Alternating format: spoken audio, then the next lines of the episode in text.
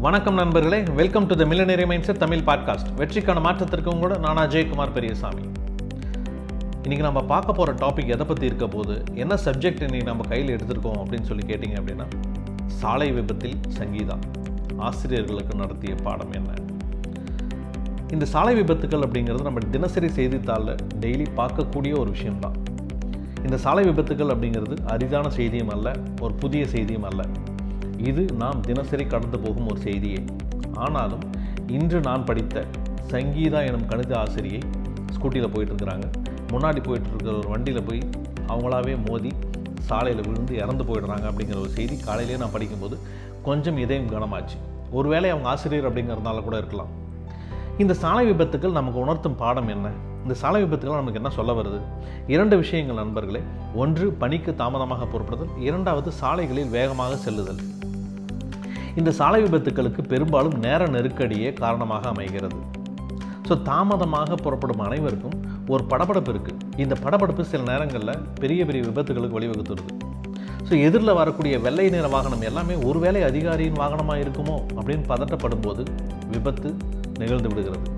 இந்த சமுதாய வழிகாட்டிகள் என சொல்லப்படுகிற சமுதாய சிற்பிகள் இன்றைய தலைமுறை இந்த அளவுக்கு உயர உழைத்த காரணமாக இருந்த ஆசிரியர்கள் சாலை விபத்தில் சிக்கலாமா? கொஞ்சம் சிந்திப்போம்.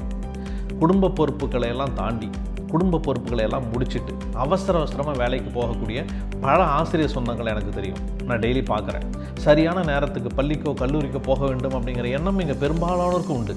ஏன்னா ஆசிரியர் பணி அப்படிங்கிறது அறப்பணி அப்படிங்கிறது எல்லாத்துக்குமே தெரியும்.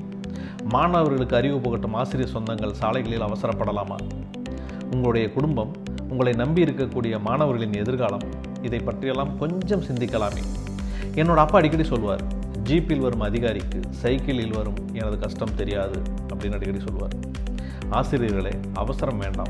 தயவு செய்து அலட்சியமும் வேண்டாம். மாணவர்களை ஏற்றிவிடும் ஏணிகள் நீங்கள் சாலைகளில் சாயலாமா? சற்று சிந்திப்போம். குடும்ப பணியை முடித்துவிட்டு பள்ளிக்கு செல்லும் பெண்கள் மிகவும் கவனத்துடன் செல்ல வேண்டிய காலகட்டம் இது. ஏன்னா இந்தியாவில் வாகன பெருக்கம் அப்படிங்கிறது பல மடங்கு உயர்ந்திருக்கு. சீறி வரும் சிங்கிள் பசங்களையும் தாண்டித்தான் பணிக்கு செல்ல வேண்டிய சூழ்நிலை இன்றைய காலகட்டத்தில் உள்ளோம் நாம். ஆசிரியர்கள் ஆகிய ஆசான்கள் ஆண்டிற்கு ஒரு மாணவனை மிகச்சிறந்த மாணவனாக உருவாக்கினால் இந்தியா வல்லரசாகும் என்ற நம்பிக்கை அப்துல் கலாம் அவர்களுக்கு ஏற்பட காரணமாக இருந்தவர்கள் மிகச்சிறந்த ஆசிரியர்கள். ஆசிரியர்கள் மட்டுமே.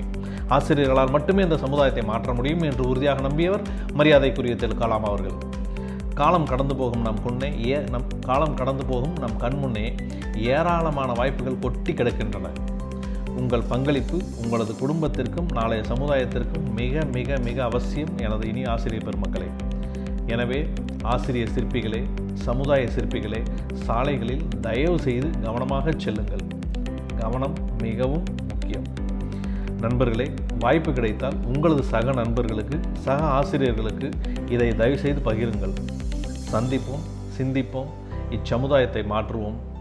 வணக்கங்கள். அன்புடன் அஜய்குமார் பெரியசாமி.